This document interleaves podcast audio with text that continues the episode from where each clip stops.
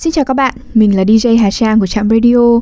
Chào mừng các bạn đã đến với chuyên mục Radio Văn học được phát sóng hàng tuần trên các kênh SoundCloud, Spotify, YouTube, Zing MP3, Apple Podcast và Google Podcast của Trạm Radio.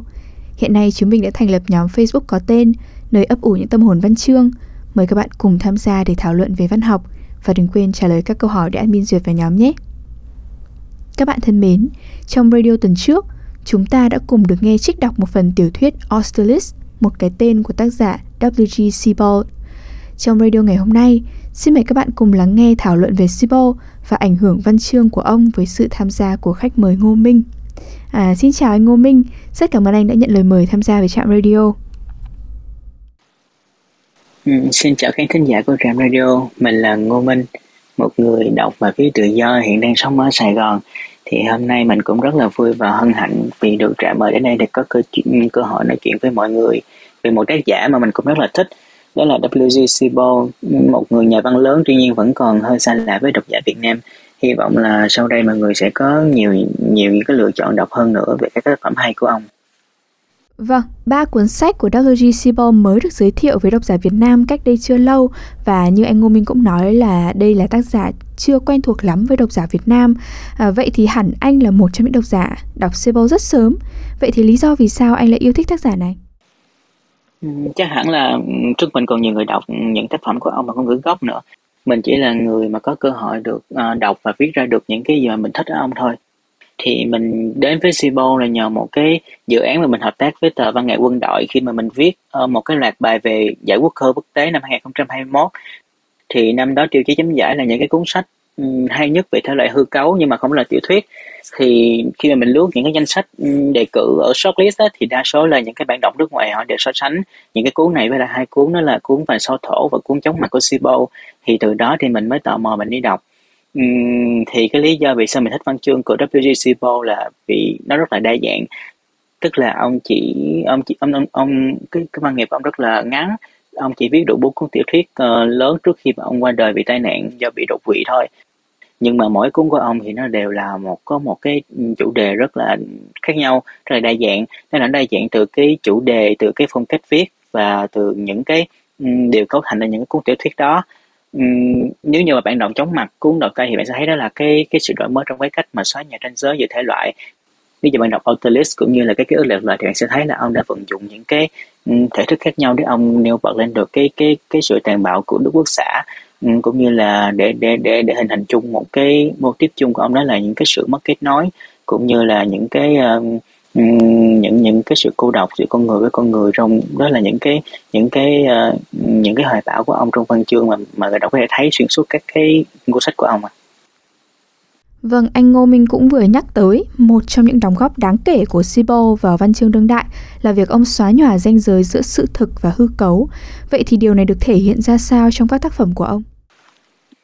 Mình nghĩ việc xóa nhòa hư cấu nếu như nói là nổi bật nhất á, thì mọi người có thể tìm được cuốn chống mặt tức là cuốn đầu tay của ông thì nếu như đọc các bạn sẽ thấy được cái khả năng đó là ông đã ông đã xử lý cái chất liệu đó là cái cái cái tự truyện của nhà văn Stendhal đó là người viết những cuốn như là đỏ và đen à, cũng như ông xử lý cái một cái truyện ngắn của Franz Kafka đó là Thợ săn Guchos và chính những cái giả tưởng những cái tưởng tượng của ông à, về một cái nạn nhân đi nghỉ à, dưỡng ở một cái suối nước nóng ở Bavaria. Mà sau này rất có thể là mọi người sẽ tìm thấy được cái chi tiết này ở trong cuốn Autolist một cái tên nữa. Thì tức là ông ông ông đã tìm ra những cái những cái điểm chung của những cái câu chuyện này. Sau đó thì ông ghép nói nó lại thành một cái câu một một cái đường dây chung để tạo ra được để tạo ra và để, và để hội tụ được cái chủ đề chính vẫn là cái sự cô độc và mất kết nối.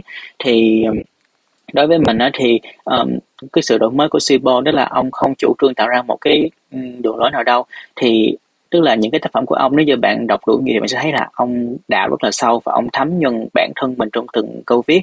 Ông không ông ông không cố gắng tạo ra một cái trường phái viết mới như là ờ, uh, Milo Pavic hay là Roberto Bolaño đâu. Ông ông ông cứ là mình và ông cứ viết thôi. Thì chính những cái sự số nhận ranh giới đó thì nó giúp cho người đọc được nhìn thấy những cái những cái mới mẻ trong một cái, trong một cái lối viết mới qua nhiều góc nhìn. Từ đó thì họ có những cái sự làm quen mới hơn đối với những cái thứ mà có thể là họ đã biết từ trước đến nay rồi. Ví dụ như là trong, ví dụ như là trong cuốn chóng mặt thì mình đã nói rồi đó, bạn sẽ thấy là ông xử lý ba cái chất liệu chính khác nhau. Còn trong cuốn auto slit thì ông ấy sẽ auto slit thì chủ yếu nói về cái cái cái cái nạn nhân của trại diệt chủng. Thì bạn sẽ thấy là ông ấy sẽ, ông ấy ông ấy sẽ dùng những cái thượng tầng kiến trúc rất là lớn, ví dụ như là những cái pháo đài ở Anh web hay là những cái nhà ga lớn để ông ấy để ông ấy so sánh là để ông ấy làm nổi bật lên được cái sự mà trống rỗng ở trong tâm hồn con người. Đó là những cái hạ tầng cảm xúc của ông ấy nó dày đặc như những, cái đường ống mà đặt dưới đất vậy đó. Máy một bên là máy ông ấy cho những cái thứ rất là to lớn rất là rộng lớn và một bên là những cái sự mất mát và sự mất nó của con người thì nếu như bạn đọc Autolist, bạn sẽ thấy là bên cạnh những cái sự thật về trợ dịch chủng khi đó vẫn thì đó cũng là những cái những cái cuộc khảo cứu sâu trong vào kiến trúc về lịch sử, về chính trị của một cái vùng đất mà nó nó đã đi qua thì thì ông đã vận dụng cái, hai cái sự đối lập này cho cái cuốn Autolist. Còn về cuốn kế lệch loại thì ông đã sử dụng bốn câu chuyện về bốn cá nhân khác nhau, nhưng mà nó nó đều có một cái điểm chung đó là cái sự mất mát về cái căn tính của họ. Âu cái lật loại lại không mới bằng hai cuốn kia đâu. Nhưng mà mình nghĩ là những ai thích mà cái những ai thích cái cái khoảng thời gian về diệt chủng thì cũng thì cái loại là cái cuốn mà thể hiện rõ nhất về cái nội dung này trong văn chương của ông. À, và sử dụng ảnh cũng nhằm mục đích xóa nhòa danh giới kia chứ? À, dĩ nhiên rồi. Thì nhưng mà có một điều rất là đặc biệt là nếu như mà những cái người khác họ thích họ thích họ thích cái cái sự đẹp với tấm thẩm trong tấm ảnh á. Nhưng thì Sibo lại ngược lại, ông hoàn toàn là chọn những cái tấm ảnh là hoặc nó có liên quan tới văn bản, hoặc là nó bị, thậm chí là outnet hoặc là nó, cái độ phân giải rất là thấp. Mình từng dịch một cái bài nói của Sibo ở New York trước khi ông qua đời với một cái nhà văn khác là Susan Sontag. Một người có cái cuốn on photograph là bàn về nhiếp ảnh mà bác định lữ của dịch á thì ông ấy có nói là những cái tấm ảnh của ông mà dùng được dùng trong văn bản thì nó như một cái đập vậy đó. Tức là cái văn bản ông viết á, nó có cấu trúc như là một cái dòng chảy. Khi mà bắt đầu cuốn sách thì bạn có thể rất là hứng thú, nhưng mà càng về sau thì bạn lại càng chán dần chán dần và những cái tấm ảnh nó như một cái đập để nó giúp cho bạn một kiểu như là bừng tỉnh lại. Khi mà bạn đang chán ngán quá thì bạn nhìn cái ảnh thì bạn lại bạn lại có một cái đà để bắt đầu lại. Thì ông cũng cho rằng những cái, đầu tiên là những cái tấm ảnh nó như một cái đập. Thứ hai là mỗi khi viết một cuốn thuyết mới thì ông sẽ chọn ra một cái, những tấm ảnh từ một cái hợp ảnh chung của ông. Thì ông cảm nhận được cái cái cái tinh thần nhà văn của mình nó kết nối được với những cái tấm ảnh đó, những cái linh hồn, ông gọi đó là những cái linh hồn. Thì ông nói rằng một nhà văn mà khi có được, khi có khi có được cái sự kết nối giữa mình và những cái, những những cái ký ức, những cái linh hồn như vậy thì đó là một cái điều tuyệt vời. Và ông cứ thấy ông bắt đầu cuốn sách của mình bằng những cái tấm ảnh đó thôi. Vậy thì thủ pháp xóa nhòa ranh giới này đưa đến hiệu quả truyền tải nội dung ra sao khi mà nội dung của Sebo chủ yếu xoay quanh cuộc đại diệt chủng và chế độ Đức Quốc xã? Ừ, theo mình thì phải nói rằng là những cái tác phẩm của Sibyl thì không hẳn là nó nó nghiêng về cái diệt chủng hoặc là Đức Quốc xã đâu thì theo hiểu biết ít ỏi của mình thì chỉ có cuốn Autolist một cái tên cũng như là một phần uh, cũng như là cuốn ký lật loại là có nói về cái cái khoảng thời gian về cái đại diệt chủng và Đức Quốc xã này Ờ, mình nghĩ đây là những cái nội dung như bạn nói đó là nó không không không hề mới. Cho để nói về cái việc mà cái cái cái cái cái phong cách viết suy nhận của ông mà có cái đặc điểm gì để nổi bật cho cái dòng này thì nghĩ là không có đâu. Um, nhưng mà đối với mình ấy, thì những cái cuốn như Autolist một cái tên thì Sibo lại lại đi rất sâu vào vào vào vào trong những cái những cái sự mất kết nối này. Thì như bạn như bạn biết là những cái tiểu thuyết mà hướng về dòng Hollow Skull hoặc là Đức Quốc xã thì nó đã xuất hiện rất là nhiều rồi. Như một hình thức thì Sibo là một cái người sinh năm 44 tức là một cái thế hệ mà sinh ra sau khi mà khi sau sau khi mà thế chiến đã đi qua rồi. Thì ông là một cái người mà ông lần tìm ông lần tìm về là cái ký ức như là một lần tìm ký ức như là một cái người mà chịu trách nhiệm. Ông là một người đức có thể là ông ông ông ông khá ông khá là bàng hoàng trước những gì mà mà đồng bọn mình đã làm cho những cái người vô tội. Cho đó ông là một người vừa đi tìm ký ức như là lại vừa tái hiện ký ức.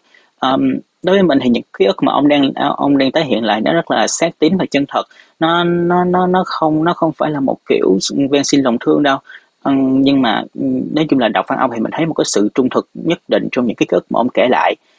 Và mình nghĩ đó là một cái một cái cách mà ông ông ông đã làm được. Ông đã ông đã gửi gắm được cái cái cái cái cái ý định của mình trong những cuốn sách này nhưng mà nhưng mà tuy nhiên là nếu như không có cái sự xóa nhà nhưng mà ông lại đặt để một cái một cái đặc điểm rất đặc biệt khác đó là những cái những cái biểu tượng rất rất là gây lại nhiều cái sự luyến nhớ cho người đọc.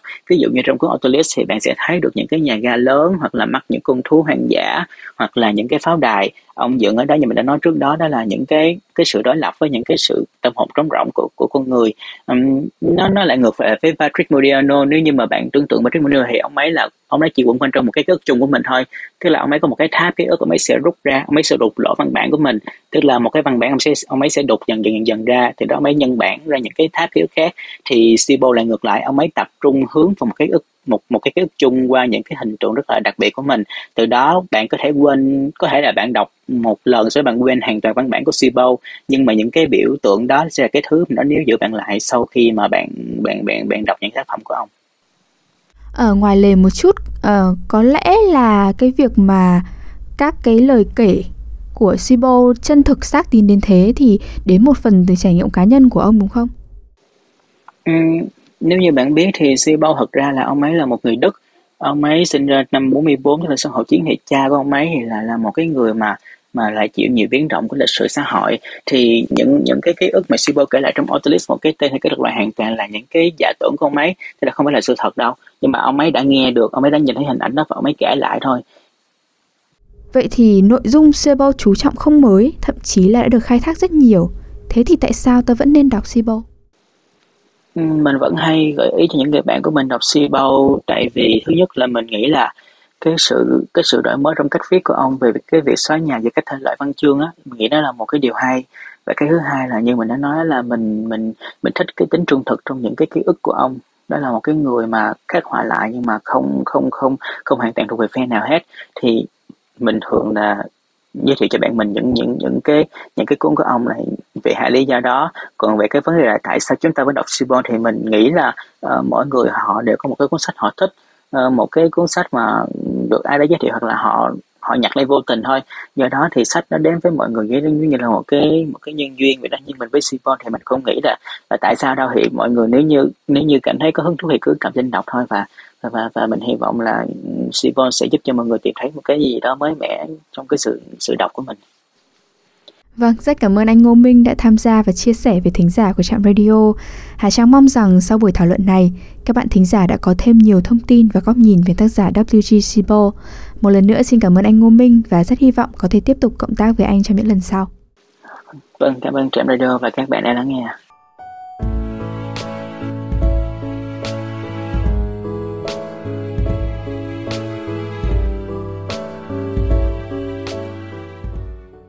Đêm đã khuya, thời lượng của chương trình đến đây là kết thúc. Xin chân thành cảm ơn các bạn thính giả đã chú ý lắng nghe. Chúc các bạn một đêm ngon giấc.